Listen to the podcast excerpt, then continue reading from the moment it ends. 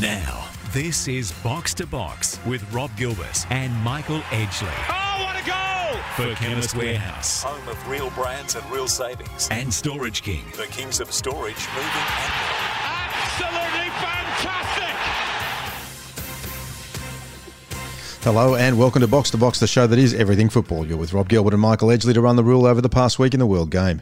First edition news with Willem van Denderen shortly, and during the show we'll be joined by our 250 game veteran of the Victorian Premier League and our former Notts County man Dean Hennessey, as well as our former ITN journo turned pundit Derek Dyson.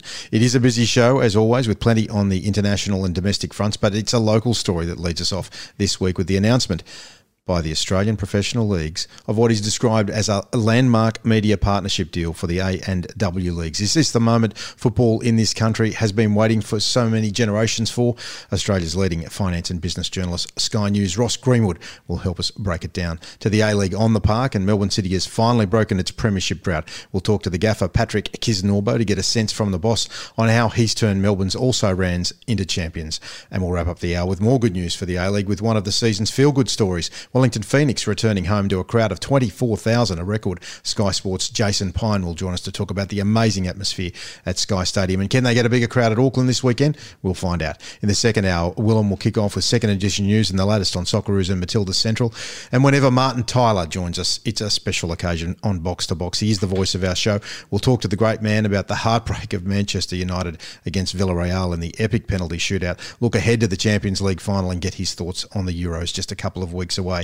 We'll reflect on the conclusion of the European top flight competitions and look ahead to the Championship playoff final with Dino Andel. And we'll wrap it up with stoppage time, reflecting on just who of the box to box crew claimed the bragging rights for the coveted tipping crown for the Premier League and Championship. Um, I don't even know uh, what uh, is going to tell us there, Edge, but it's not exactly the lead news item of the show this week. It's not the lead news item of the show. It's definitely the APL's new broadcast deal with 10 and Paramount Plus. It's very, very exciting. And uh, we'll obviously talk to Ross Greenwood in great detail. But uh, looking, uh, scratching the surface of that and looking into the detail, I think there's some very, very exciting times ahead for football. And obviously, uh, Willem's got some news, but isn't it fantastic to see the Socceroos back in camp? The long term futures of the A League and W League have been secured, with the APL signing a five year broadcast deal with Network 10 and Paramount Plus. The $200 million deal will see two matches each round air on a primary free to air channel for the first time, with the remaining matches to be the cornerstone of Paramount's launch in Australia.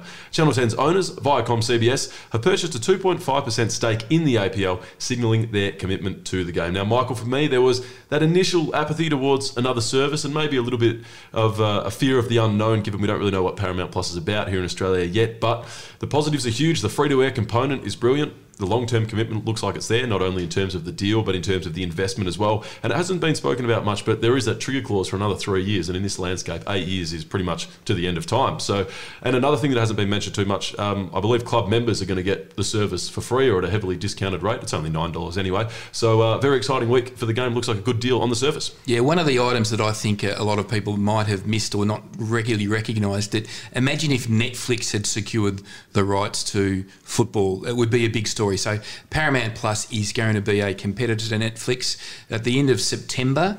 Um, the current deals that uh, that Paramount have in, in place with Stan and also Netflix expires. So Paramount is one of the biggest uh, movie houses in the world. So all that product that you would access on Netflix and Stan will go to Paramount Plus. So they will become a very real player in the streaming service, and it's just fantastic that football is going to be on, on, on a on a premium product like that. The Socceroos, Michael, as you mentioned, they are back in camp. They've begun filing into Kuwait ahead of next week's World Cup qualifiers. Graham Arnold this week, of course, announced his 31 man squad. The major absentees are midfield mainstays Aaron Mooy, Tom Rogic, and Mas Luongo, with the uncapped Riley McGree, Denis Genreau, and Connor Metcalfe included instead. There have been maiden call ups for Ruon Tongyik and Kenny Dougall, while Curtis Good and James Holland return after seven years in the wilderness. Ruon Tongyik. Yes, the box to box magic has ascended to new levels. Ruon joined us last week, and I'm not sure even he was expecting the uh, the call up from Arnie. Um, but I mentioned James Holland there, Michael. I think a fair bit is actually going to fall to him. The midfield's the area that does look a little bit skinny, and along with Jackson Irvine, he's really the only one with any considerable experience. Jimmy Jeggo, of course, missing as well. But it's the back line, the defence, that looks as strong as it has in years, I think. Yeah, it's exciting times, isn't it? Obviously, um, Aaron Mooy uh, missing out, deciding just to take uh, a hiatus at this time. Otherwise, he wouldn't have seen his family for two years. I think that's a significant uh, let out. Obviously, we'll miss Aaron Mooy in the context of that, but but there is, you know, the most experienced players, uh, as you mentioned, Matthew Leckie, 63 caps, Matt Ryan, 59 caps and obviously Graham Arnold's son-in-law Trent Sainsbury. I love getting that in Graham Arnold's son-in-law, 48 caps, and uh, and and as you said, it's welcome back to the Socceroos uh, after um, a long time. Nikita Rukavytsya, James Holland, and Curtis Good. So there's plenty to look forward to. It's going to be a difficult little period for them. We should have the talent and capability to uh, to, to get uh, these matches away, but uh, some of them will be very competitive. And we obviously have the unknown factor of just how well we're going to cope in 49 degrees. Melbourne City last Saturday sewed up their maiden piece of A League silverware, winning the Premier's Plate with three matches to spare. They add that to their sole previous title, the 2016 FFA Cup, while manager Paddy Kisnorbo adds it to the W League Championship he won with the club in 2018.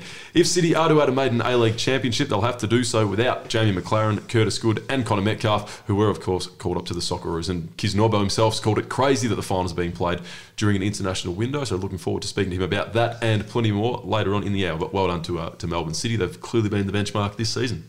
They are, and I think the Premier's Plate for me, um, I'm a, I, I know that you guys know that I'm a traditionalist, but for me, the Premier's Plate is a hell of a lot more important than the Championship, um, and uh, and you know they should be uh, well pleased with themselves, uh, and in particular Patrick, who's you know done such a strong and long apprenticeship uh, as the two IC at Melbourne City to, to to win it in your first year as gaffer. That's pretty good, isn't it? It is, but uh, I, I, still do like the, the, the, double that we provide in our domestic uh, sporting environment, where you know you, you can win obviously the, the premiership and then the championship. Um, you know the uh, the grand final is obviously a, a, big event in, in Australia, similar to what it is in the states as well, and uh, uh, you know it's it's an opportunity to to really. It's like it's the equivalent of our cup final, isn't it? Really, yeah, at the end of the yeah. day. But but I, I, I, think you know the, the end of the home and away uh, top of the table is for me the best, best team yes. in the best team in the comp.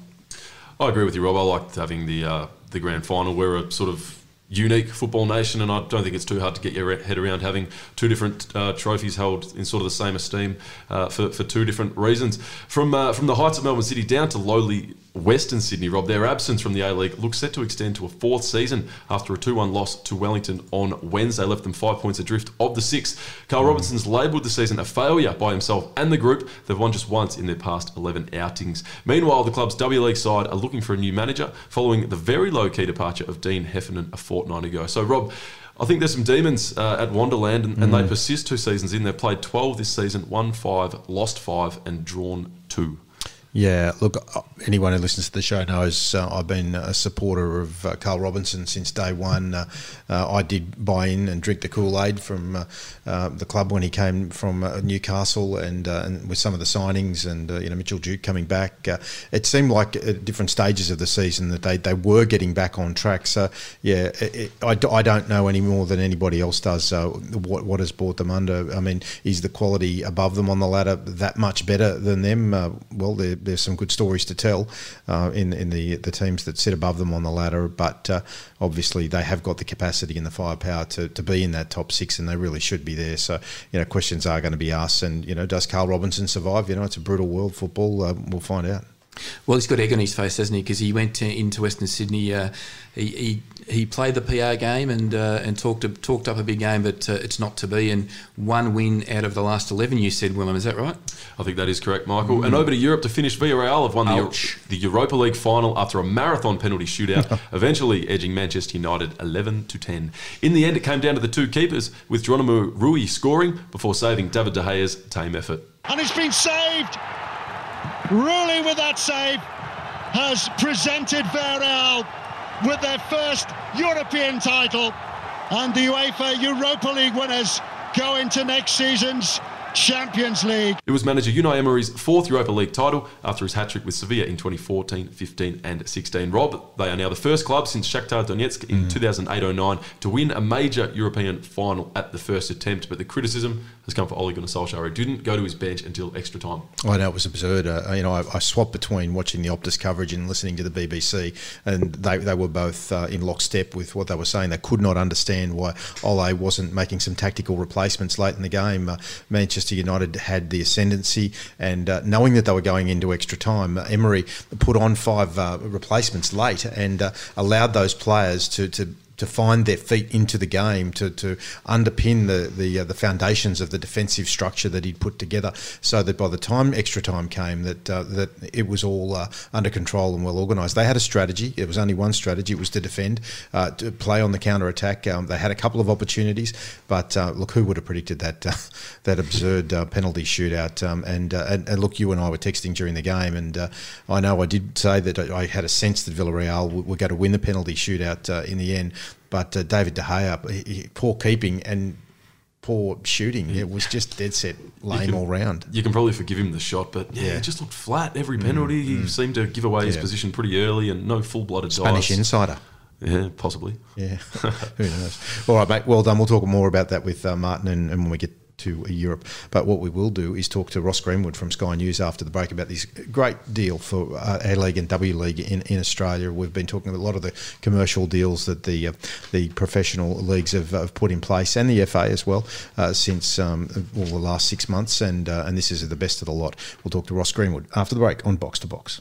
Box to Box for Chemist Warehouse, home of real brands and real savings, and Storage King, the kings of storage, moving, and more. And this could be the most crucial goal of all. Yes, this is box to box. It is a busy show, but with the news this week, the announcement from the Australian professional leagues of what has been variously described as a landmark partnership deal for the A and W leagues. Uh, a lot of us in the game are wondering: Is this the moment that uh, that football in this country has been waiting so many generations for?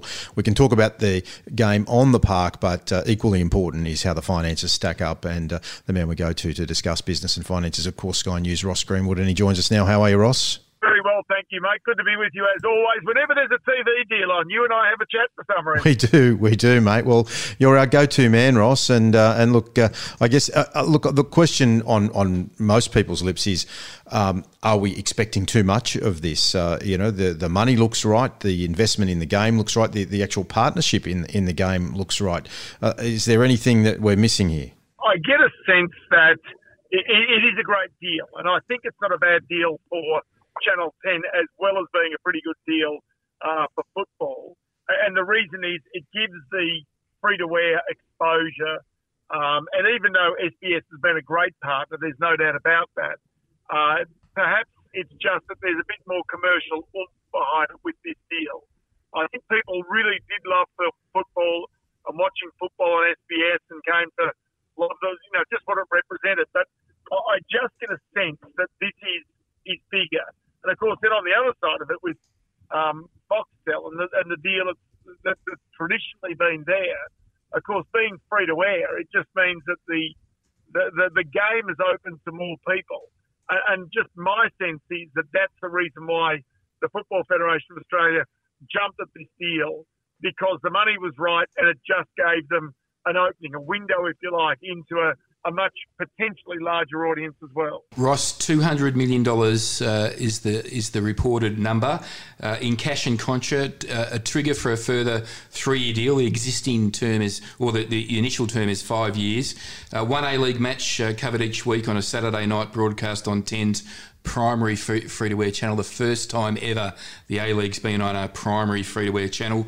Uh, a W League match every Sunday to be broadcast on 10 Bold, which is the secondary channel uh, for uh, fans of the women's game. Uh, the broadcast standards will be the same between the minimum ones, the same between the A League and the W League. But interestingly, Viacom, CBS, the owners of, of 10 and in, importantly Paramount, have taken a 2.5% equity stake in the APL. That's the Professional Clubs Organisation, which is probably a first for any broadcast rights. Can you just comment on that particular uh, part of the deal. It's it's it's innovative, it's new, and what do you take out of that? Well, the sense is that it means that your broadcaster actually, even though it's a relatively small amount of the the equity that they're taking, they get a say, uh, and that's really what that's all about. So it's showing that they've got skin in the game as well, uh, and it's not the first uh, that's been suggested.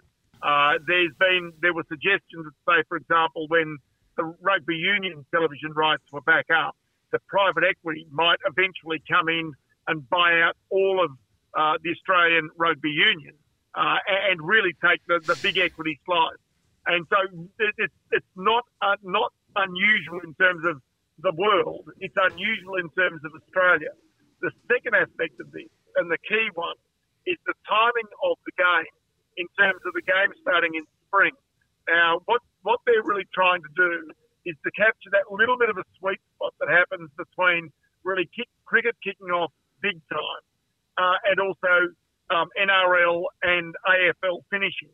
Now, if they can build an audience on that Saturday night with the A League and get more of a following, then 10 might very well be able to do, and I think this is what they're banking on, doing with football as what they did with the Big Bash. And remember, it was 10 and the innovative way in which they broadcast it and commentated about it.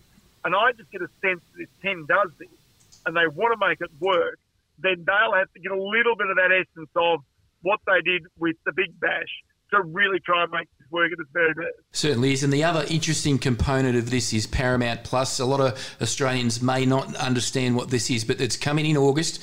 Paramount Plus, a huge movie stable. It's the streaming service that will aim in Australia to take on Netflix. They say that they can, within six to 12 months, be the second most popular streaming service in Australia behind Netflix.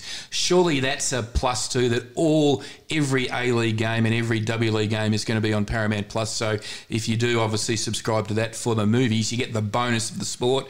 And it appears that uh, Viacom CBS, who has a bit of a football pedigree in the in the states, they actually host the uh, UEFA Champions League and Italian Serie A on their uh, on their streaming services in the states, which has been very successful. But what can Australians expect from Paramount Plus? Will they challenge the nexus of of uh, of Netflix, and can they uh, bump Stan out of the way pretty pretty quickly?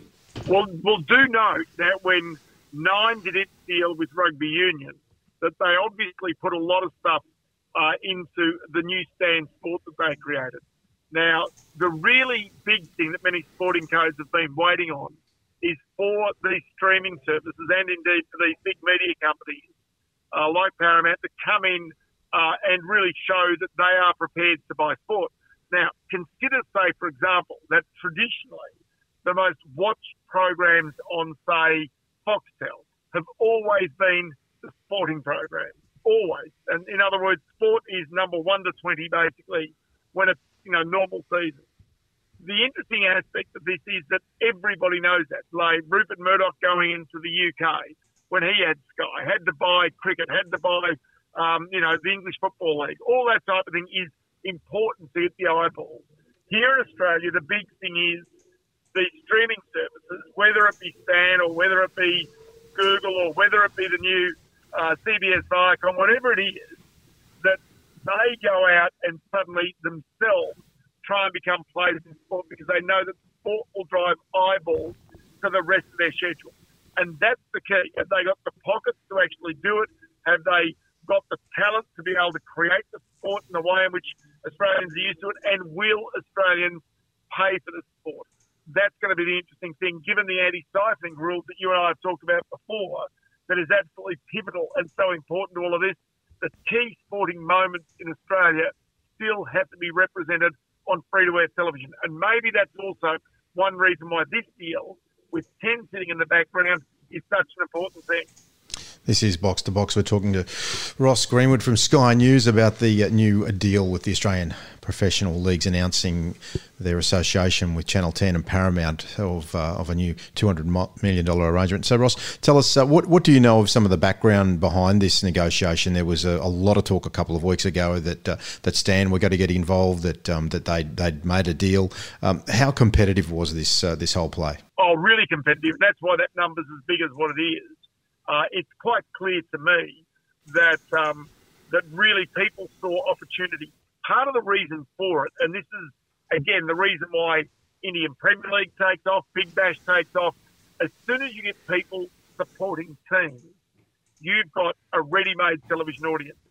Now, the important aspect of this is that the A League already has a significant following, and so there's you know, there's a ready-made audience that's already there and working and operating.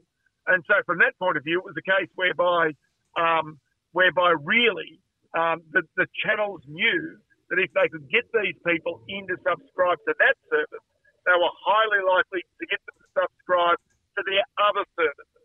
And remember, that's the it's part of the bait to try and get people to spend their money to watch the movies, to watch everything else as well from the television program, uh, from the from the from the broadcaster's point of view.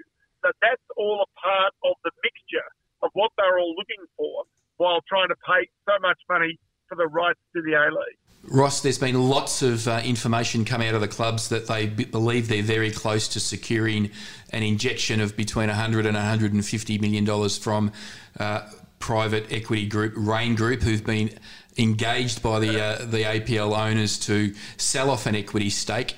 Um, considering that an MLS club in the states recently changed hands in the last three weeks for 400 million US dollars, off the top of your head, 100 or 150 million dollars for 25% stake in the entire league, that might be a bargain. Sounds about right, to be honest. And the reason for it is consider that their uh, their league there has got eyeballs that are what 10, 12 times bigger than Australia. Uh, and that being the case, that's roughly off the top of your head. Uh, and so as a result of that, you would expect for the total league, really one club, yeah, that sounds that, that to me would sound about right. It might be a little on the high side, but not much. Because remember that anybody coming in is going to base it on the number of people who are watching that game. And that again is one of the reasons why the deal with 10 is important because the more eyeballs they can get watching the game, then potentially the more valuable the whole league and the individual clubs become themselves. All right, Ross. Well, look, this does look like it's uh, it's positive news for football all round. Then, uh, as you say, a competitive market always delivers a, a better financial outcome for the uh, for the seller. And uh, now we just need to hope that Ten can do uh, what it did with uh, cricket and the Big Bash for football again, and and that the Paramount streaming service with its financial firepower can can actually now put football genuinely on the uh, on the equal stage to uh, to other sports like the NRL and AFL and even rugby as it comes back now. And won't it be fantastic? Saturday night, sitting up, you know, having the having the big big roast or a couple of mm, beers mm. and watching the football on the telly. It'll be actually a very very nice thing to do, and hopefully ten gets the product right. That's now the key. Yep, that's exactly right. Ross Greenwood, you're a good friend. Thank you very much, time, mate. Good on you, Rob. No problems at all. We'll talk to you again soon. Ross Greenwood from Sky News. Okay, uh, after the break, we're going to talk football on the park. Uh, Melbourne City, they've finally done it. They uh, are uh, matching uh, trophies with their, their big brother over in the UK. Might not be as big a trophy, but it's uh, the one they've never won. Paddy Kisnorbo, the manager, next on Box to Box. Box to Box for Chemist Warehouse, home of real brands and real savings, and Storage King, the kings of storage, moving and more.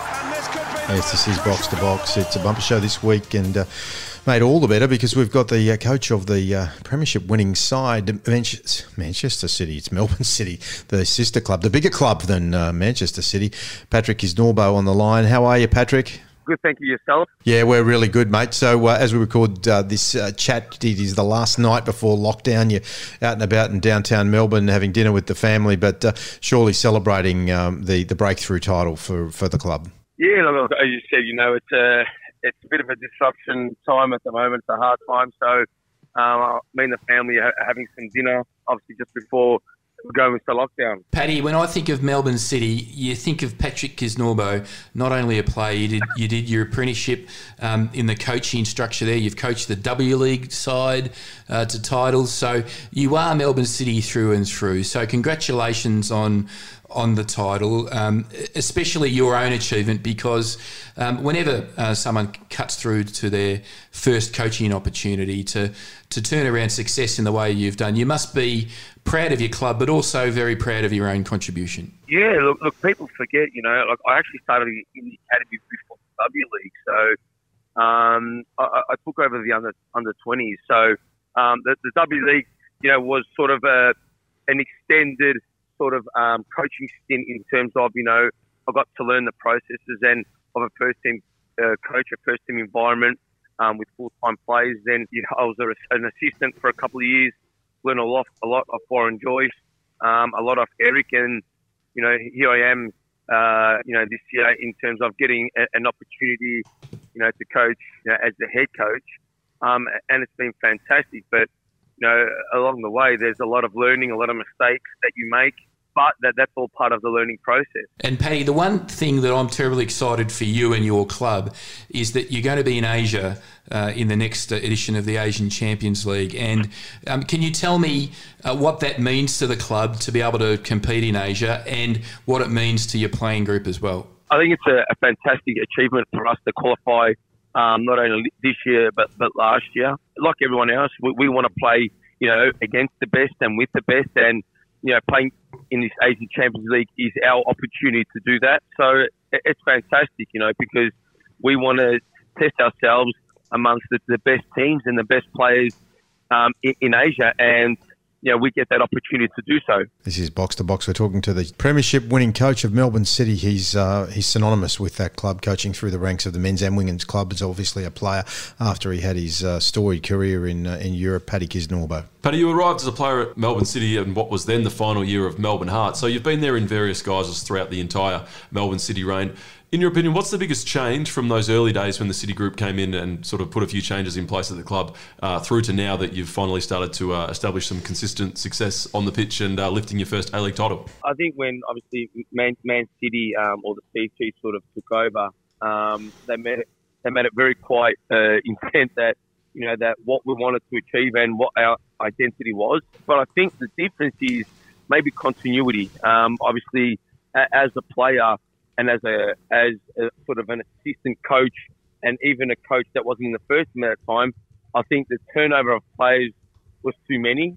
Um, where now before last year and this year, um, there really wasn't, um, and we've been able to you know keep our um, core squad together, um, add, a, a few plays that make a difference, um, which keeps that continuity that continuity within the playing group and the club. And we, you know, we, we train to get better with the group, you know, that's been together now for two years. And since you've lifted the plate last Saturday, there's been quite a, a number of articles popping up in uh, sort of various publications with interviews with Scott Jamieson, Michael Petrillo, very senior people at your club. And there seems to be an agreement that this, this Premiership plate's not just a one off this season, but the culmination of three or four years of work. Now, you mentioned Erick Mombaerts and, and Warren Joyce fleetingly, but could you just maybe discuss in a little bit more detail the impact that both of those guys have had on you uh, as a young manager and the club uh, as a whole?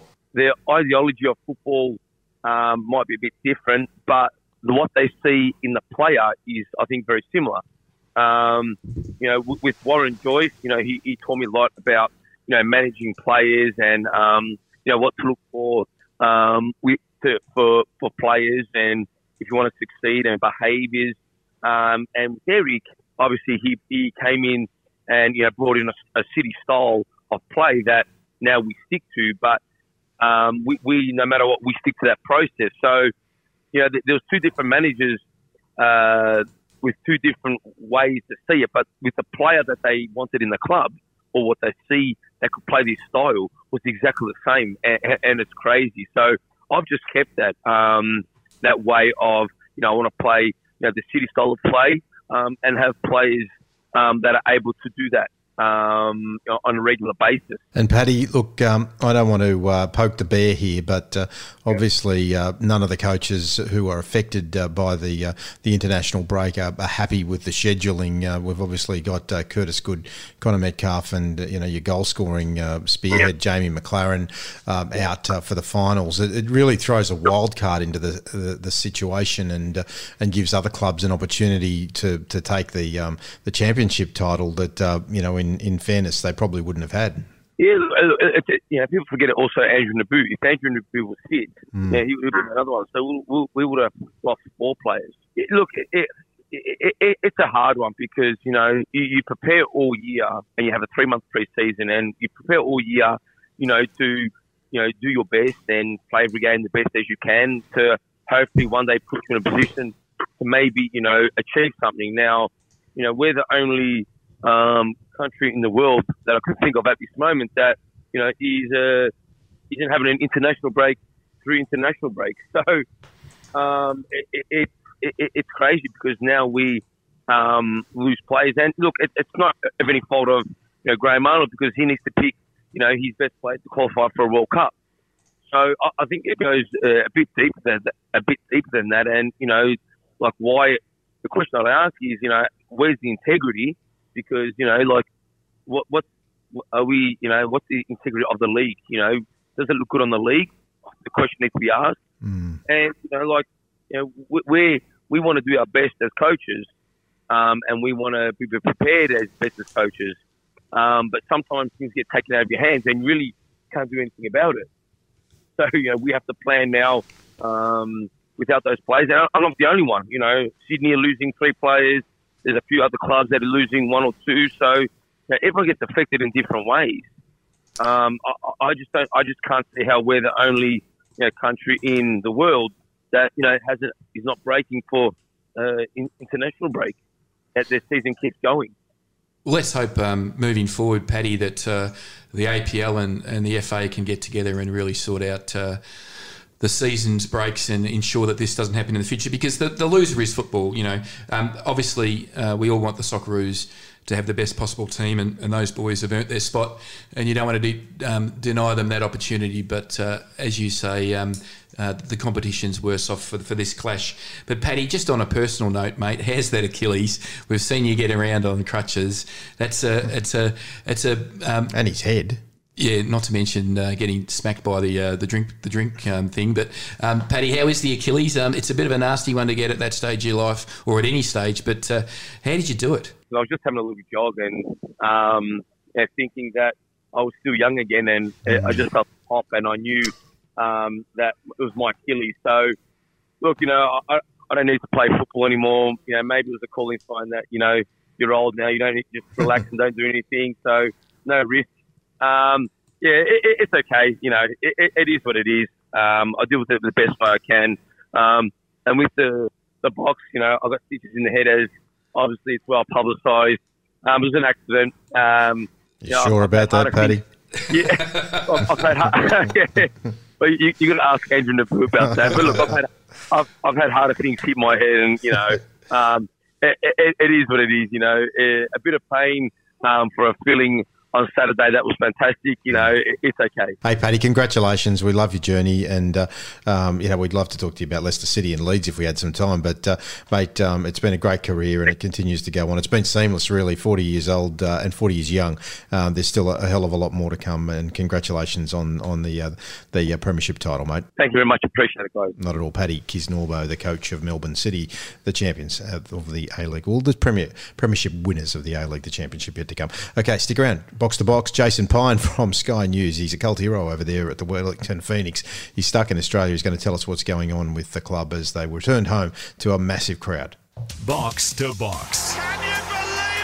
For Chemist Warehouse. Home of real brands and real savings. And Storage King. The kings of storage, moving and more. And this yes, this is Box to Box on 9 Radio, NTS News, Talk Sport. It's a bumper show this week. Uh, We've talked to Ross Greenwood and Paddy Kisnorbo. We're going to talk to Martin Tyler in the next hour. But the man, the cult hero from New Zealand, Jason Pine. How are you, Jason? Sky News' very own. What's going on? We saw you doing victory laps with the players.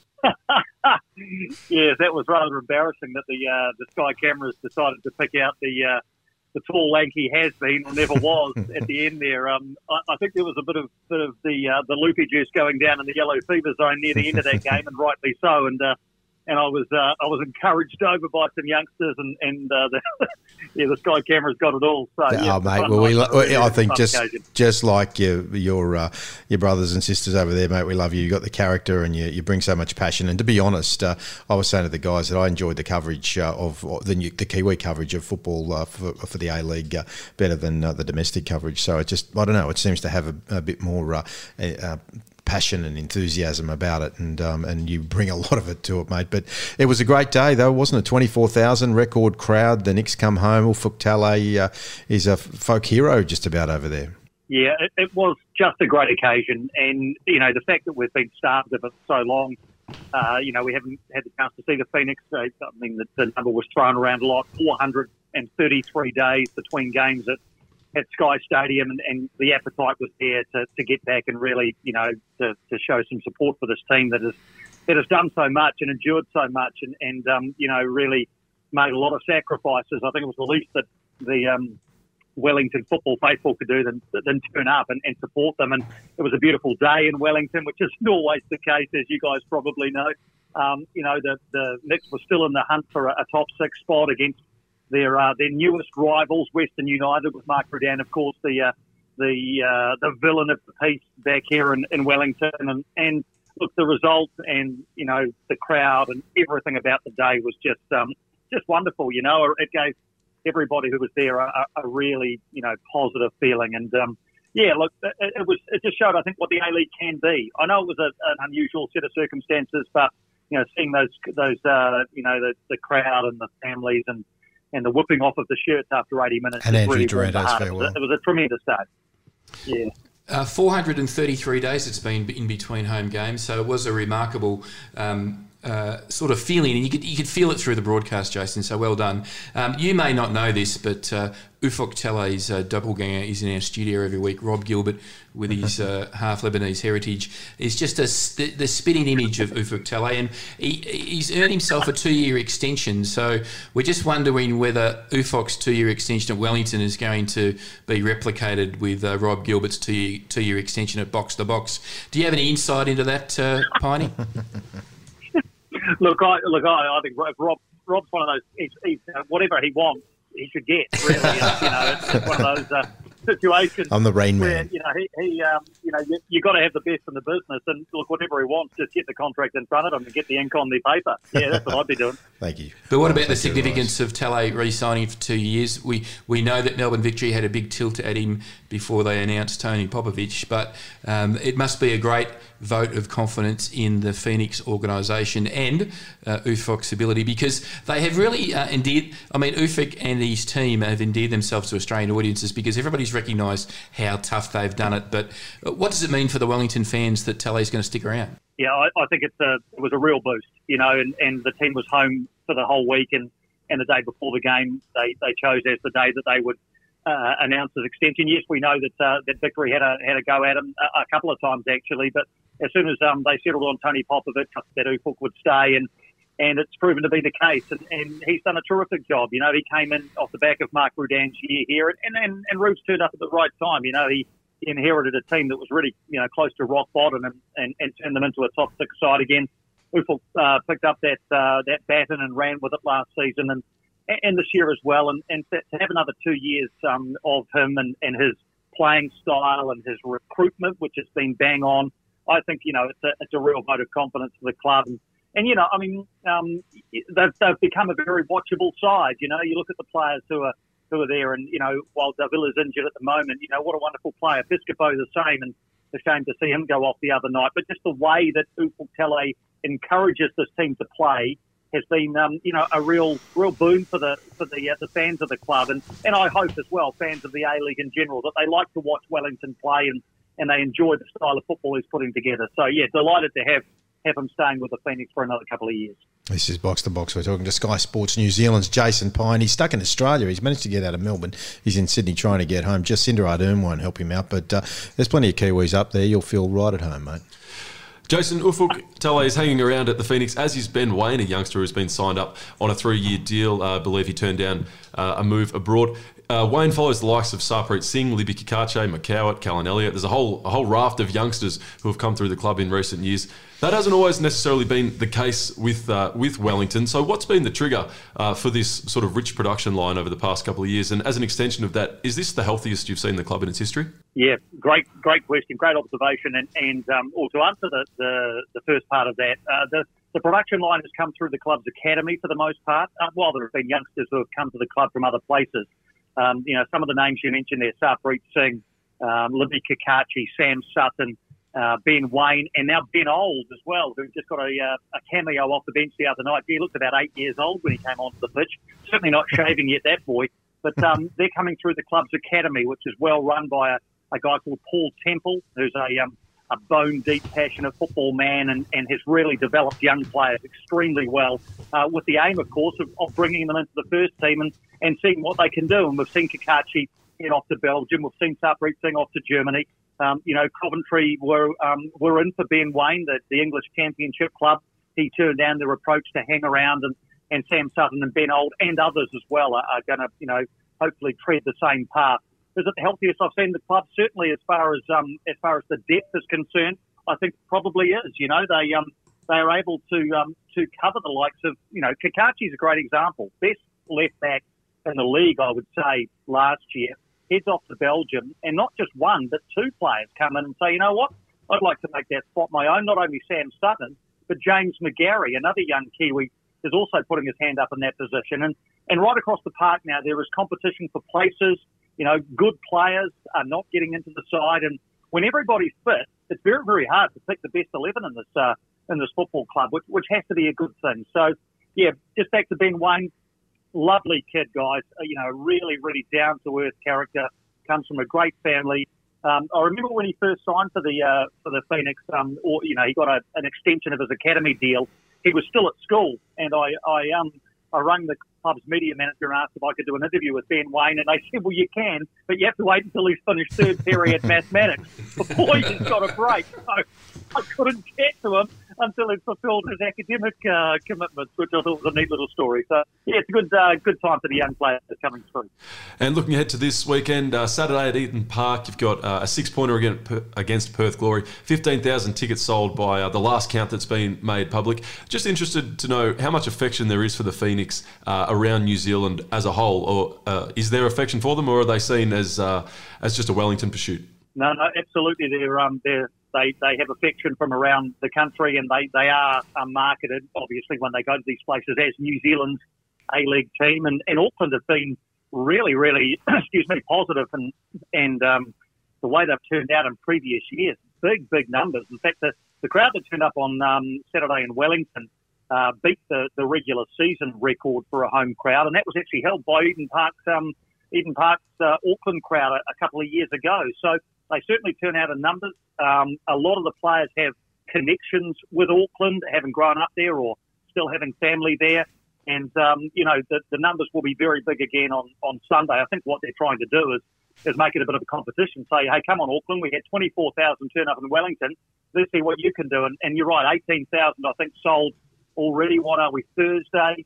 So, um, you know, if we can get another couple of days um, of, of good pre-sales and a, and a good walk-up, who knows, that 25,000 might be under threat. So I think it all comes down to the way, you know, to, to the fact that the Nix are still in the mix.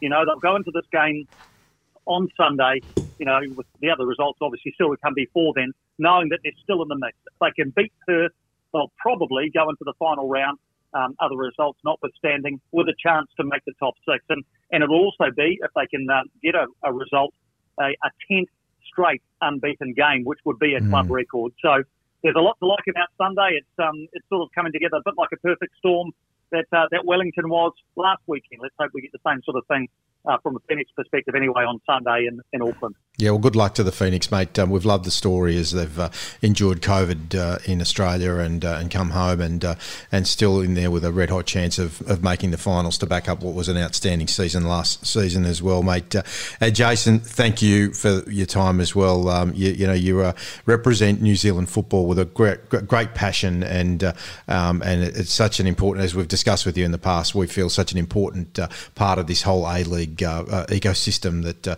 that the uh, the Wellington Phoenix are not only in the competition but successful and competitive. Uh, so, mate, thanks again for joining us, and good luck on your your sort of your whistle stop journey home. You might end up on a canoe, sort of Kontiki style, and be paddling home, mate. Yeah, well, um, I'll get home by hook or by crook, but uh, always a pleasure talking to you guys. I really appreciate the support you give to uh, to the Phoenix. It's um, it's always a great great pleasure to talk to you, and um, yeah, just anytime anytime you want to chat, give me a call. I could be uh, could be in Melbourne, could be in Sydney, could be in Wellington, could be somewhere in between, but always pick up the phone. And you'll always have your fans taking selfies of you too, mate. Thanks, Jason. Jason, Thanks, he's a great man. Okay, stick around after the news. We've got a lot more to come. We've got Martin Tyler, the man who is Box to Box. We've got lot more, lots more in Europe, and drum roll, please, the announcement of the Premiership and the Championship tipping competition. It's much coveted. It's a very important title. The people that win it, they get to share the glory for 12 months. And the ones that lose, oh, God, you just don't want to be one of those. Anyway, that's after the news on Box to Box. Now, this is Box to Box with Rob Gilbert and Michael Edgley. Oh, what a goal! For Chemist Warehouse. Home of real brands and real savings. And Storage King. The kings of storage, moving and. Absolutely fantastic! Yes, this is Box to Box on Nine Radio, NTS and News Talk Sport. Second edition news with Willem van Denderen shortly. Martin Tyler, the voice of Sky Sports of so many broadcasting organisations around the world. He is uh, the man who is the soundtrack of, of sport in the, well, at least English speaking football world. We'll talk more on Europe with Dino and Dell uh, to wrap up the uh, international competitions and stoppage time, of course. Uh, we're going to have a look at our predictions from the beginning of the Premier League season and the Championship. Where's it going to land? Uh, there's a few nervous people. Yeah, I might be in a bit of trouble there, Rob. well, well, let's just wait an hour. Can I remember who I picked? Hmm. Well, uh, Derek is the remaining champion in both. So yes, uh, indeed. Yeah. He came in. Just hoping the, to uh, think. Look, came in well, and swept the swept the He- well, floor with our us last year, European- didn't he? everyone knows that I have only one objective. And that is. You Beat me. Yeah, exactly. Um, but Derek is our European expert, so we'd expect him to Correct. to do that. We'll see how Derek goes in the A League tipping when uh, that comes in later on. yeah, well, we'll put the pressure on him if he doesn't. That'd Yeah. be humiliating for him if he if he loses to to someone You. else. Touche. Socceroos and Matilda Central for the Green and Gold Army. The Socceroos World Cup campaign recommences now, and you'll want to be there should they reach Qatar 2022. The first step to do so is to sign up to the Green and Gold Army mailing list, a decision I once took myself, and it was one of the great decisions that I've made. You can do so yourself at ggatravel.com.au. A quick wrap of the Aussie performances across the week. We had a Premier League debutant this week, Michael and Rob, a 20 year old at Fulham named Tyrese Francois. He came off the bench and played the final 15 minutes of their season. He's from Campbelltown. He played his juniors at Camden Tigers and has lived with his family in London since 20 uh, since he was 13 when he joined Fulham's academy. So hopefully he'll see a bit of game time in the Championship next season. From the top of the English League right down to the bottom, Dean Bouzanis has helped Sutton United into the Football League for the first time, clinching promotion from Conference Premier. And Michael, wasn't it great to see him celebrate with, of course, his partner Steph Catley and a whole bunch of the London-based Matildas? Yeah, every uh, Matilda that's based in England uh, decided to get together and support Dean in that uh, pretty important game. And uh, there was some good social media footage. Samantha Kerr showing Dean running from his position, obviously in goal, to celebrate with his teammates after they scored one of their goals. So well done to Dean. Kenny Dougall will be a later rival to Kuwait as he and Blackpool have reached the League One playoff. Dougall scored in the semi-final second leg against Oxford, and they'll face Lincoln City on Monday morning our time. There were minutes in the Bundesliga for both Ajdin Hrustic and Matthew Leckie before they head to Kuwait, and that of course is expected to be Leckie's final match with Hertha Berlin. To the Matildas, Alana Kennedy, Emily Van Egmont, and Ella Mastrantonio have all been released from their English clubs in the past week. West Ham will retain a strong Australian presence despite Van Egmont's departure, with Mackenzie Arnold and Tamika Yallop signed up for next season. And we, of course, know the Matildas are playing Sweden in a pre Olympics friendly on June 16th. They've uh, added another five days prior against Denmark. So that's Denmark on June the 11th and Sweden on June 16. Barcelona, Real Madrid, and Juventus are holding firm against the disciplinary proceedings they're facing, stating they will not be pressured by UEFA. In a statement, the clubs have criticised UEFA for its monopoly over European football and unwillingness to modernise the game through respectful dialogue. They continued on to say either they will reform football or watch its inevitable downfall. So as this story continues to rumble on, Rob. Oh, it's absurd, really, isn't it? Uh, its inevitable downfall. I think that the last time I read an article on the Spanish leagues that the, the top three teams are a combined three point two billion dollars in debt. We all know it's about the money. Um, Juventus uh, were just very lucky uh, to, uh, to to scrape into the Champions League uh, uh, the way they did with Ronaldo on the bench too. So um, no, it's it's just an absurd um, safe face saving exercise, which um, to quote Edge from earlier on, will end up with more egg on their face than they've already got. Manchester United's Marcus Rashford has been subject to online racial abuse once again in the aftermath of their Europa League final loss.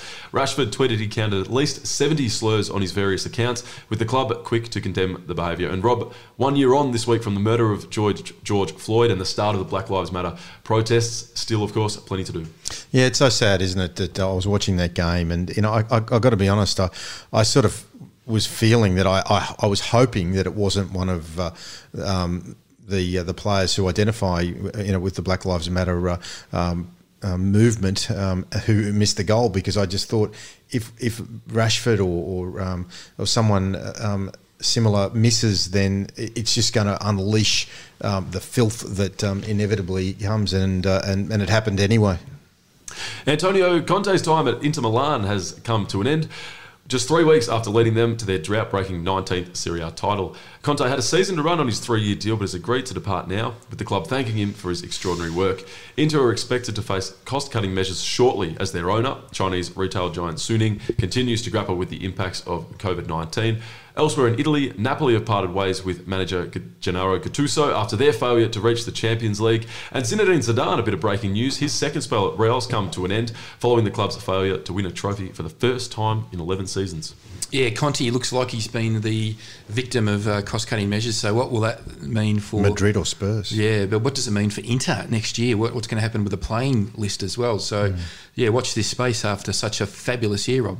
Mm, exactly. Well, uh, I guess the, the question is what's the space there, but um, i do wonder uh, um, whether he's already uh, got the contract signed now that Zidane's missing and uh, or gone. And um, and look, mate, there was also talk about Mopo potentially going back to Spurs. Back to Spurs. Yeah, could he mm. keep Harry Kane? Could well. Interesting to see how that plays out. Chelsea have returned over 800 unsold tickets for this weekend's Champions League final, with UEFA criticised for their expensive and rigid ticketing system. 2,800 tickets with independent travel were sold, but the remainder were tied in with charter flights, in all totalling around £400. The tickets also included just 24 hours in Porto, with Chelsea supporter reps calling the tickets very prohibitive. Michael, you're a, uh, a football travel logistics man. Um, when you sort of organise tours, I don't know where I'm going with that. Sorry. Do you want to jump in? yeah, yeah look, um, it's a it's a unique environment at the moment with COVID, isn't it, Willem? So, um, obviously, UEFA decided to package up the, the charter flights because flights were so difficult in and out.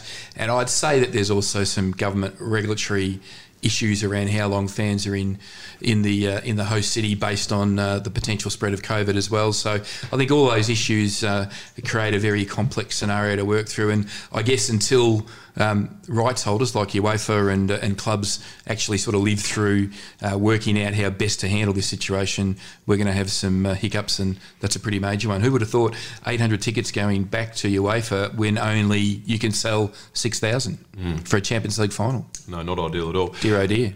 Squads for this summer's Euros are continuing to take shape, and Luis Enrique has omitted Sergio Ramos from Spain's after injury restricted the national captain to just 21 matches this season. Ramos was a key part of Spain's treble of major triumphs between 2008 and 2012 and holds the record for the most international appearances of anyone with 176. With right back Dani Carvajal also injured, there's amazingly not a single player from Real Madrid named in the squad. Happy to see Ramos out. I can't uh, um, find many good words to say about him. He's, he's a, um, a, a, Group One grub and um, needs to uh, be uh, um, shown out of the game as quickly as possible. Mo Salah and the entire nation of Egypt will be cheering. Uh, so, Edge, I know you agree with me because uh, he's a pretty ordinary. Well, guy. the other flip side of that coin is he's first picked in my team every single day of the week, and uh, he's uh, yeah, you've got to have a Group One grub in your team, mm. and uh, and I would love him in my team because he would make everybody walk a little taller, and uh, and we might um, try and get him on one day just so Rob can level some of those criticisms uh, directly to him. Mate, and see what sort of response he follows he all of our he socials. Reach down the, uh, the the radio waves and just uh, that hand would come out of the microphone and strangle you. We've still got to get Wayne Rooney on as well, Rob. I haven't yeah, still that. working. So when you get Wazza, I'll get old Ramos. Okay, well, we'll learn how to speak Spanish in the Group meantime. One grub. That's harsh. Bit of, news, very harsh. bit of news around England's squad as well. Trent Alexander-Arnold has been named in Gareth Southgate's provisional 33-man squad. Also in the squad are Jude Bellingham and Jadon Sancho, with Bellingham to become the youngest England player at a major tournament should he play. Missing out are Eric Dier and Danny Ings, and this is not good news in my opinion. Goalkeepers Sam Johnstone and Aaron Ramsdale are both in, despite their clubs being relegated from the Premier League. they're, they're, what's going on with the goalkeeping stocks in England? We've got better goalkeepers. We yeah, do indeed. Do. Lawrence Thomas. Even better retired goalkeepers. Get a game for England. well done. And finally, Zlatan Ibrahimovic has been fined 50,000 euros, that's about 79,000 Australian, by UEFA for his association with gambling agency Bethard, where he's believed to have a 10% ownership stake. He was directed by UEFA's disciplinary committee to cease his involvement, while his club, AC Milan, have also been fined 25,000 euros. I'm not sure what AC did there. It has, of course, been a bad month for Zlatan, who has been ruled out of the Euros with a knee injury. Well, Zlatan's been riding such a high for his entire life. Um, he's a self-described legend, so uh, you know you got to expect a couple of little bumps along the way of, of the great career, don't you? Little bit of news out of Argentina, which I think is relatively significant, is that after a damning report surrounding the death of Diego Maradona, prosecutors have levelled seven medical professionals with a charge of homicide. Mm. Uh, their passports have been surrendered, and four of them have been remanded in custody. So um, that's outrageous. I mean, yep. nothing to do with the uh, the excess uh, illegal drug use and uh, and and gallons of, of alcohol that he that he, he uh, I think they're directly. It's directly related to his treatment in the final weeks uh, before he died. Uh, the report, um, which was a significant report uh, undertaken by the medical board in Argentina, said that his death was entirely avoidable. As a result of that, prosecutors have levelled these charges. So we'll just wait and see what happens uh, out of that. And Diego Maradona's uh, life continues to uh, strike headlines, Rob. And it will for a long time yet. All right, well done, Willem. Okay, um, after the break, we're going to talk to uh, the man who is synonymous with our show. He opens and closes every show. His great voice is the soundtrack to the game in the English speaking world. we love it when we listen to and talk to our good friend Martin Tyler. He's on after the break. We're going to talk Europa League, we're going to talk Champions League, and we're going to talk Euros. Stick around. Box to box. Box to box for Chemist Warehouse, home of real brands and real savings, and Storage King, the kings of storage, moving and more. And this could be the most crucial. Yes, this is Box to Box on Nine Radio, NTS News Talk Sport Broadcasting across Australia. Of course, you might be listening on to the podcast. Welcome if you are. We'll wrap up the top flight European leagues a little later in the hour, but uh, we, of course, want to wrap up uh, the Europa League and look ahead to the Champions League and the Euros. Uh, we welcome our voice of Box to Box, Martin Tyler. How are you?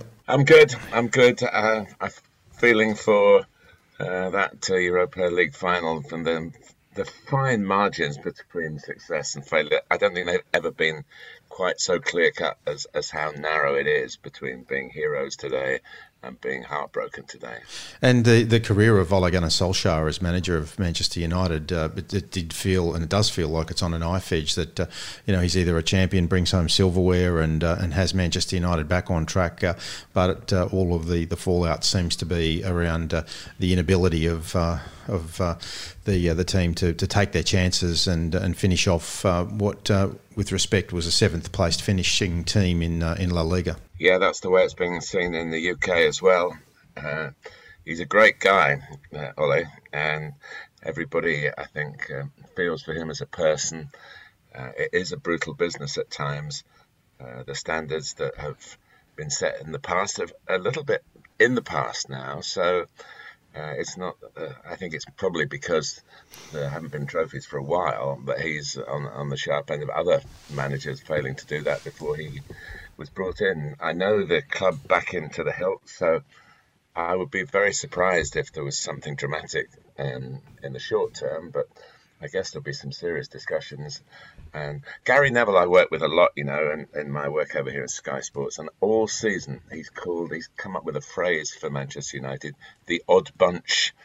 And bearing in mind his great love for them, uh, they are a team that when they went to goal down, I thought, well, that's what they do. They'll they'll come back and win this because they've been doing that week after week in the in the Premier League and other domestic competitions here. So um, it yeah, it just goes down to a goalkeeper's penalty, and that if somebody loses their job over that, I think that's very tough. But as you say, it's it will be a cumulative thing.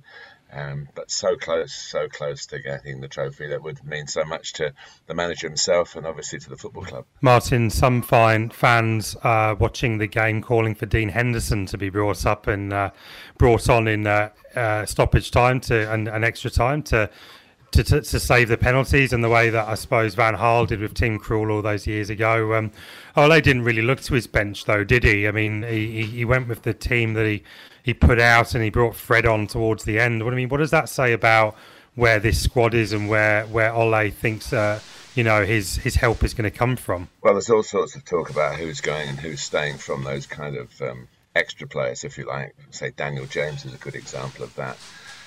I think the loss of Harry Maguire uh, can't be underestimated. That it shouldn't be like that, should it? But uh, as a as a leader on the field, it was obviously a sentimental gesture to put him on the bench uh, with any no no possibility of him taking part. Um, that that I think has come at the wrong time. He's virtually been ever present through his uh, time at the club. So I think it's it's the moment of truth. Yeah, you do get judged by your substitutions. Um, that Van Gaal thing was, of course, uh, maybe an example for other coaches to follow. That could have happened that way. In the end, you run out of substitutes, and you're still thinking you're going to win it before it goes to penalties. I guess so. That's uh, that's the way the the cookie has crumbled, and it's, it's a cookie with a, a, pretty nasty taste this morning. The uh, other team in Manchester, of course, uh, looking ahead, Martin will want will think that they can secure a European trophy and the first the first Champions League in, in their in their history. Um, lots of emotion on the pitch in their final game with the send off for Aguero, tears from uh, Guardiola. Do you, do you think Chelsea? now that they've secured Champions League football, this less less I suppose riding on this, of course, apart from the uh, the uh, Champions League trophy, they can they can maybe pick off City here, who have maybe got a bit over emotional the week before? I've commentated on all three meetings uh, between the clubs this season. They've all been in this calendar year. Manchester City basically reinvented themselves at Stamford Bridge with the 20 minutes of the most sparkling football possibly of the entire Premier League campaign to set up. It was they were into that good run, but it wasn't long after the famous team meeting where they said the standards weren't good enough. They were in the middle of the table, and then they suddenly looked like what they became champions. Then, of course, the two games since Chelsea have won. Um, I think probably there will be people over here who say that the phony war that maybe the FA Cup wasn't high priority for Pep Guardiola with so much else going on. But you know, players don't go into Wembley games uh, thinking that they're there. It doesn't matter whether they whether they lose it or not. Um, so that that would have hurt. And, and obviously, the league game was. Uh, Aguero was seen in a different light when he had the penalty to make it 2 0, went for the Panenka, and it, um, of course, when those fail, it's worse than the goalkeeper making the sort of conventional saves. So uh, they've got a bit going for them, Chelsea. They've also got a fullback position, which is they are the only London club to have ever won the, uh, the Champions League or the European Cup. So uh, that that will still be in place if they do lose to Manchester City. I think it's a 50 50 game. Um, I was lucky enough to meet Sergio Aguero for the first time uh, a few days before his uh, last game, uh, last Premier League game. Uh, was uh, really taking it very charming, and uh, I'm sort of linked a little bit with him for the goal in 2012, which we talked about, and and it was it was um, a very nice personal experience, and then to have and to have to commentate. Well, I enjoyed obviously very much commentating on his two goals, his two farewell Premier League goals. So uh, whether he will play a part, who knows? But we've just seen in the Europa League final, you you can't predict what's going to happen. It's a final. It's got um, a, a, none of us quite like. I don't know whether it's two Spanish clubs or two Italian clubs or two English clubs to have the um, uh, this this great competition decided with it within one country. I think the the, the, the Spanish English thing in the Europa League was part of the, the charm of it. So we'll see. Um, uh, they've happened before, these all English games, and uh, Chelsea have been on the wrong end of one when they lost to Manchester United, of course, a few years back. I, I can't possibly give you any clues as to which way it's going to go. Um, I think both teams will, will fancy their chances. Martin, um, Sergio Aguero was uh, well celebrated by uh, the Manchester Manchester City folk. Um, a player in Germany who scored his 41st goal last weekend, Robert Lewandowski. Uh, that's a record for Bundesliga. Um, there is a bit of talk that he may be leave, leaving Bayern Munich. If you can just uh, dream for a moment, um, how successful would he be in the Premier League should uh, he decided to finish his career in England? Uh, and I, I, would just like maybe you to reflect on a comparison of Lewandowski and, and what type of uh, impact he could have in the Premier League at this stage of his career if he decided to to cross to uh, uh, to England. Well, there's been some speculation that he could be on Manchester City's radar, but that's been followed by speculation that Pep Guardiola doesn't really go for that type of player, and they maybe didn't have the most um, uh, natural relationship. And Pep would love to pack his team full of midfield players, and Robert Lewandowski is the most wonderful out and out striker I think of the the modern era. He lives and breathes for scoring goals, and I think that's um, that's a great quality. I'm sure if he came to um, to English football, he would continue to score goals. He's just got that in him. He knows exactly got that sixth sense of where the ball would drop. He shoots on sight. He he's got um, a really um, a dramatic game to him. I think he's when you're commentating, you you don't really take your eyes off him because he's got so much um, so much going for him in terms of uh, uh, the, the goal scoring record, but also every game. It's part of the trick of my job, really. You, you sort of try and work out before the game where the goals might come from. It's almost like being a scout for, for, for, for both teams, you know. Uh, and and he's there all the time, and, and he's a threat all the time. But I have to just add that Timo Werner came with a great reputation and hasn't really done it, and he's the first to admit it. Incidentally, he's been very open and honest, and, and the um, Chelsea fans have taken him to their hearts because of that, uh, despite his um, at times costly misses. So yeah, it could happen. Um, Erling Haaland, of course, is being mentioned as well, and the Harry Kane saga continues to dominate the thought of transfers uh, of strikers in this country. This is Box to Box. Martin Tyler is with us. Martin, after that Champions League final, we're going to shift our focus, of course, to the uh, Euros, the 12 month delayed Euros. It does kick off at the Stadio Olimpico in Rome. Uh, Italy play Turkey. Uh, we uh, are going to see crowds back, and ironically, as we broadcast from Melbourne on the day that Melbourne returns to a seven-day snap lockdown because of COVID, we know the vagaries of, uh, of what may happen. But uh, with a lot of the changes to, to venues uh, over the course of the last few months, with UEFA deleting some stadiums from the list and, and centralising more games at at fewer stadiums, we're all crossing our fingers that this tournament will kick off as scheduled and, and continue so that we can uh, enjoy one of the great competitions. Yes, and because of what you just said, I think it's a really difficult competition to look at because the different nations are preparing in different circumstances. Uh, obviously, there's been a lot of domestic football squeezed into a shorter period. I think it's the shortest Premier League season, maybe even one of the shortest uh, top division seasons ever in English football, with a late start.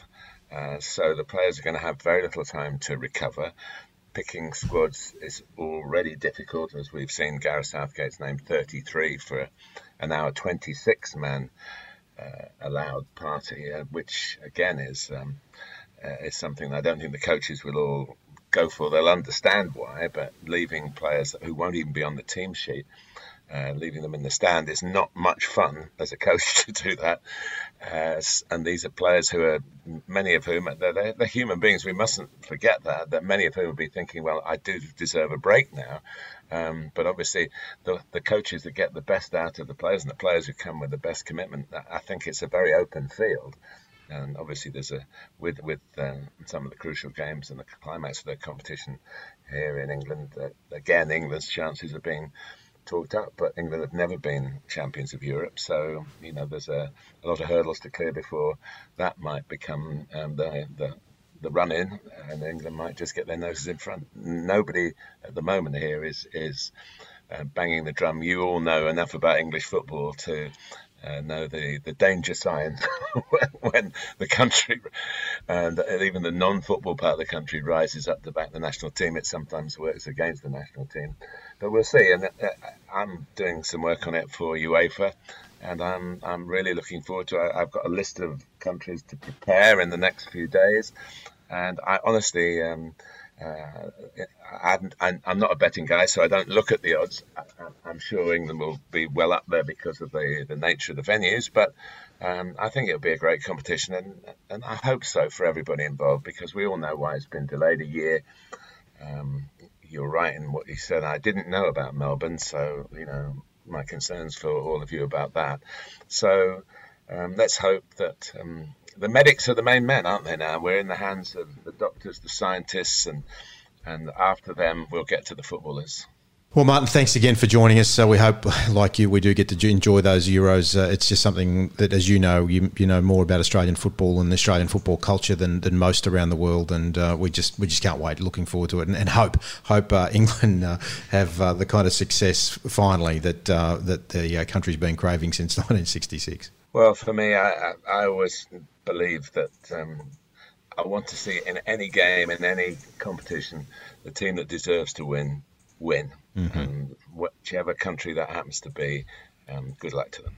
Well, well made point, Martin Martin Tyler. Thank you again for joining us, mate. It's a pleasure anytime, you know that. Uh, thank you, Martin Martin Tyler. He's such a generous man with his time, and we're so very grateful. We hope you always enjoy listening to Martin's uh, thoughts on the World Game. All right, stick around. We're going to talk more Europe. We're going to wrap up the uh, European competitions after the break on Box to Box. Box to Box. For Chemist Warehouse Home of real brands and real savings. and Storage King. The kings of storage, moving and more. And this could be the most crucial Yes, this is Box to Box, and uh, we've got more Europe. We had a wonderful conversation before the break with Martin Tyler, but uh, we're going to wrap up all of the uh, European uh, competitions and uh, look ahead to the Championship playoff final on Sunday morning our time. But before we do, there are some great savings at Chemist Warehouse every day. You know that. There's INC plant protein, chocolate or vanilla, one kilogram variants. One kilogram variants, buy in bulk, thirty four ninety nine. If you're in Melbourne, you want to get it. Uh, we are in lockdown in Melbourne, but uh, you're not around the rest of the country. 25% off Bondi Protein Vegan 1 kilo Bum, range. bum. For twenty nine ninety nine, I'm getting the sound effects and the actions in the uh, studio. You should see it. 40% off the entire Musashi range. Remember, Chemist Warehouse is making it easier for you to get your essential items. In addition to visiting your local store, you can click and collect to save time at chemistwarehouse.com.au. Order online for delivery by Australia Post and get free shipping on orders over $50. Or call and ask for same day delivery. They've got it all at Chemist Warehouse. Fees and charges may apply. Chemist Warehouse, the great savings are every single day. Did you know that uh, my daughters, uh, Angela and Megan, are heading down to Chemist Warehouse on Friday to get their flu shot? Excellent. That's wonderful. And you can do it for a very affordable uh, rate. It's only fourteen ninety nine. So get along to Chemist Warehouse and It's an get your flu outing shot. these You can book days under. Melbourne's lockdown. Correct. Go and get your flu shot at Chemist Warehouse. Might be the only time you're allowed out of the house. Exactly. Derek, what do you got? We were talking to Martin Tyler about the uh, Europa League final. Well, One thing that we didn't say just quickly was fair fair play to uh, Unai Emery. He's won this Mm-hmm. tournament four times now. He, you know, was very maligned at Arsenal. I, don't, I, don't, I wasn't actually very happy with the way he was treated by the fans and the press. I think, you know, I, I- I don't think he was given an opportunity with us. And how crazy is it that a, a, a city or a town with a population of forty thousand, so Mm. that's Wodonga, Mhm. so have, has won the Europa League. So it's just like Yo- Wodonga winning the Europa League. But um, going to the Champions League final, I just want to firstly get all of your predictions, Dino. Going to be a pretty close game, but where do you think it's going? very much on the Man City bandwagon. I think their form at the back end of the season, well, all season really, apart from their start at the early early start of the Premier League campaign. But um, for me, I mean, Chelsea, especially under Tuchel, have been a lot harder to play against. But I just think Man City have got too many weapons all over the park. And what about you, uh, Rob? Uh, you're you're an underdog man. Chelsea are hardly an underdog with the way that they are, but can you see can you see it being the Werner final? I can, and I am going to tip the underdog uh, to win. Um, I think that um, there's no more pressure on Chelsea now. I know you and I were talking about it during the week. I thought that if if they had to play for a Champions League position, and we talked about the doomsday scenario a couple of weeks ago, which should have played out if Leicester City hadn't have just uh, you know choked at the the death, uh, uh, then I wouldn't have been prepared to tip them. But now the pressure's off. They know they've won. Thomas Tuchel is a, a master strategist, and I think he'd get some free rent in Pep Guardiola's head, and uh, he'd be extra worried about him because uh, he's done it before already this season. And uh, um, look, they've got the firepower. If um, if Tuchel can get it uh, together, and uh, look, I think the key is um, if N'Golo Kante is fit, he he plays the role of two, three players, and uh, you know for me he's the difference. Edge, is it going to be the perfect swan song for Sergio Aguero? It is, yeah. They, they have um, they have too much quality in my book, and uh, they'll get the job done. And uh, I think it'll be a lot more comfortable than what Rob was explaining his drivel just before. God's sake! I tell you, You what, will- I'm going to make yes, it. I'm going to thank make it interesting. I'm going to call Chelsea. I'm going to join Rob. It's going to be two on two. And See? I've read the Pep Dribble, huh? Guardiola book. He is a big. He is a big overthinker. Mhm. You know, if I was Tuchel, I'd be going out to his house and moving his plant pots around. I'd be hiding his bins and just doing anything that just makes him go, God. You know, is it a sign or do I need to do I need to put you know our goalie in attack or something? So, um, you Give mentioned his, gar- Euro. give his gardener a slab of beer just to mow the lawns out of out of sequence every Yeah. every two weeks instead of every three weeks. Just move, to, a tr- move a tree or something. Yeah, no, that'd be, that's how you get under Guardiola's skin. But um, the, the in Europe, obviously, the Premier League ended. Dino and Rob mentioned it. You know, Leicester blew it really against Spurs at home, and you would have thought they were going to win. So Liverpool did it. They finished third. Chelsea qualified for the Champions League, but You know, do you think, Dean, when they look at this season, Leicester will be disappointed, but they won that FA Cup after, after 140 years? It's still been a good season, hasn't it? I mean, I think Leicester, especially under the management, um, for me, he's, he's been brilliant. And, and I think, you know, like they dropped out at the last minute. I mean, Tottenham were very good. I mean, they, they had a point to prove because they wanted to get some part of whatever part of Europe they could get into. Um, but I think, look, at the end of the day, uh, he's done a fabulous job, and I've got, I've got a funny feeling. I don't think he'll leave Leicester, but I, I know he's on. I think uh, a few targets uh, of other teams around uh, the EPL uh, that most probably fancy him to come and take that job. And of course, Leicester will now join West Ham in the um, in the Europa League, and I think that's a good, uh, excellent result for West Ham. Uh, I know we're going to do our predictions later, and I don't think anyone thought that West Ham would finish sixth.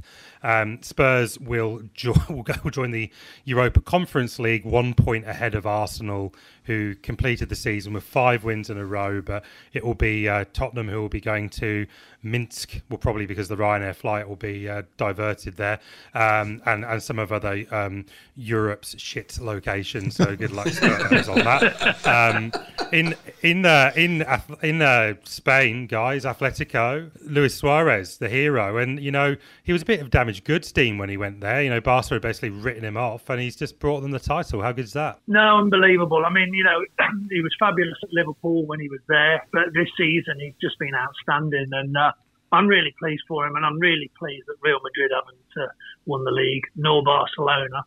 Uh, but outside of those two, I, I, didn't really care as long as it wasn't those two. So for me, great result, and uh, he had a big, big part to play. Five of the last seven titles, Luis Suarez. Not too bad for the biter. No, not at all. And I think you know, I, I think in that system at, at uh, Atletico, where he's just you know he's there not for his movement, he's there for his, his goal scoring ability. I think that's what they needed, and I'm very pleased for them. One guy who's not pleased is Ronald Koeman. He's um he's he's made his feelings very known to the hierarchy at Barcelona. Not happy that he's not getting any support, and probably going to be uh, uh, replaced by Javi Fernandez. Uh, Hernandez, sorry. Uh, uh, uh, at some point in the future. But the other probably bigger shock is in France, Lille beat Angers to win the league title for the for the fourth time, and um, you know, uh, Paris Saint Germain beat Brest 2 0, but it went tits up for them.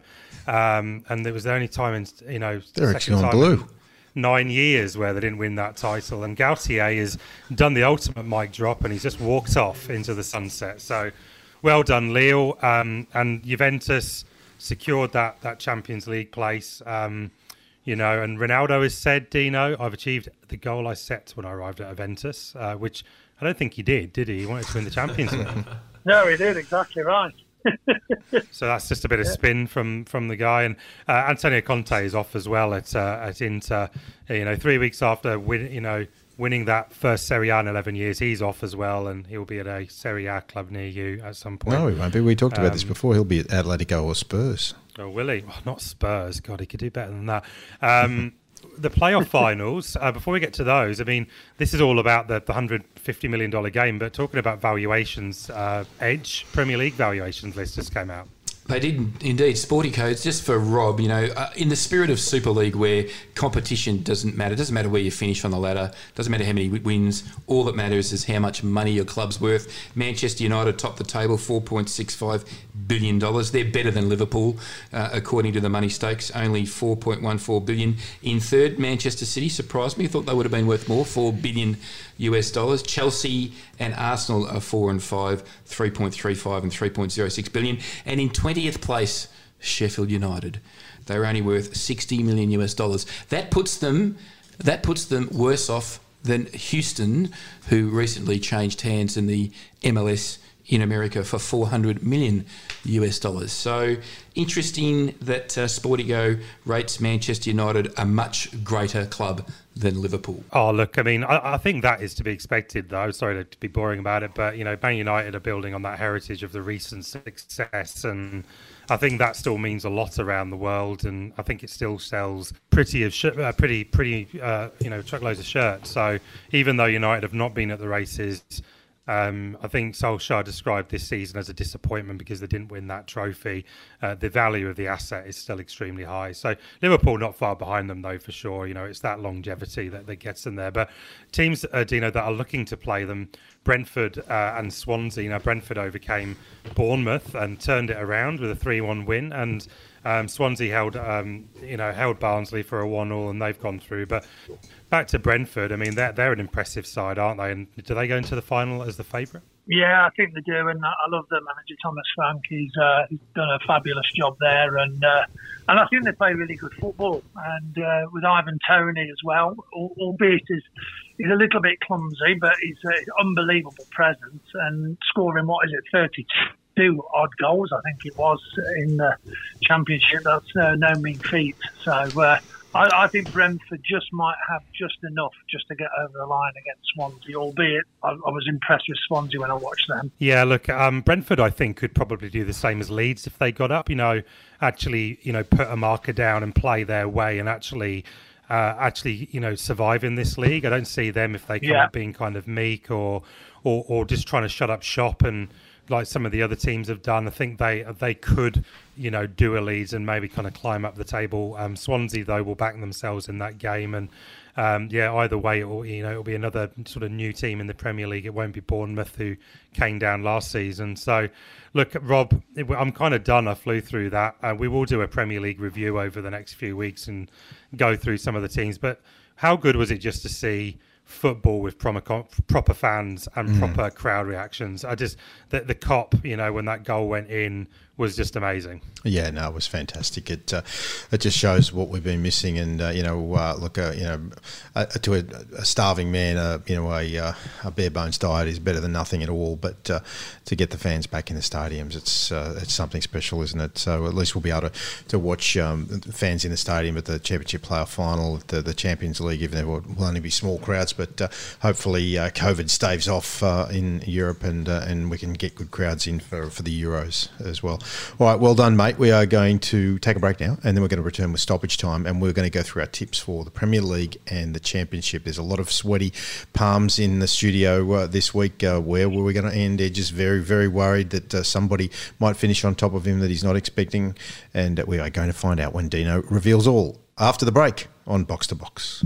Box to Box for Chemist Warehouse, home of real brands and real savings, and Storage King, the kings of storage, moving, and more. And this could be the most crucial goal of Yes, this is Box to Box. This is Stoppage Time. It's been a great show. Ross Greenwood, Patrick Kisnorbo, Jason Pine, Martin Tyler. Uh, but we have got a bit of fun left to be had uh, with the uh, unveiling of the tipping uh, championship for the uh, Premier League and also the championship. Before we get into that, though, is your home running out of space?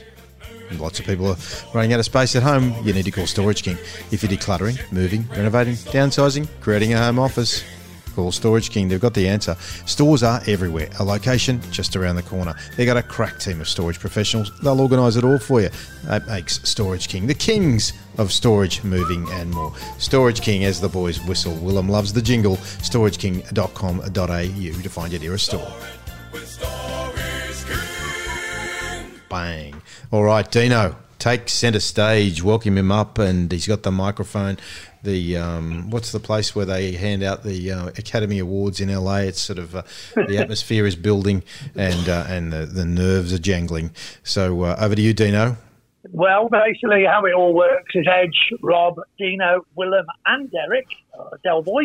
Um, we all put uh, our results in and where we would finish in the uh, in, in the championship in the from one to twenty four, and then obviously we allocate points based on in an exact position, five points, and then two points if you get it in a particular top six or bottom three. So here we go, starting from the bottom. In last place in the championship, Del Boy on 13. Oh my God, Ooh. he's fallen off a cliff. The champion. Off a cliff. Off a cliff. Then uh, it comes Rob and Dino together, both on 15, so we didn't do too much better. Okay. Well. Then, drum roll, Edge came in at 23 oh, points. the young boy. So it's Willem. Oh, yo, beauty. Flogged it. Bang. 33 points. 53. One, two, three, four, five, five five point twenty five, and then he just added it with twos, and away he went and won it. Nostradamus With a Van camper. Denderen. Well, There congratulations, you go, Willem. congratulations, Willem and Derek Dyson. Hang your head in shame, brother.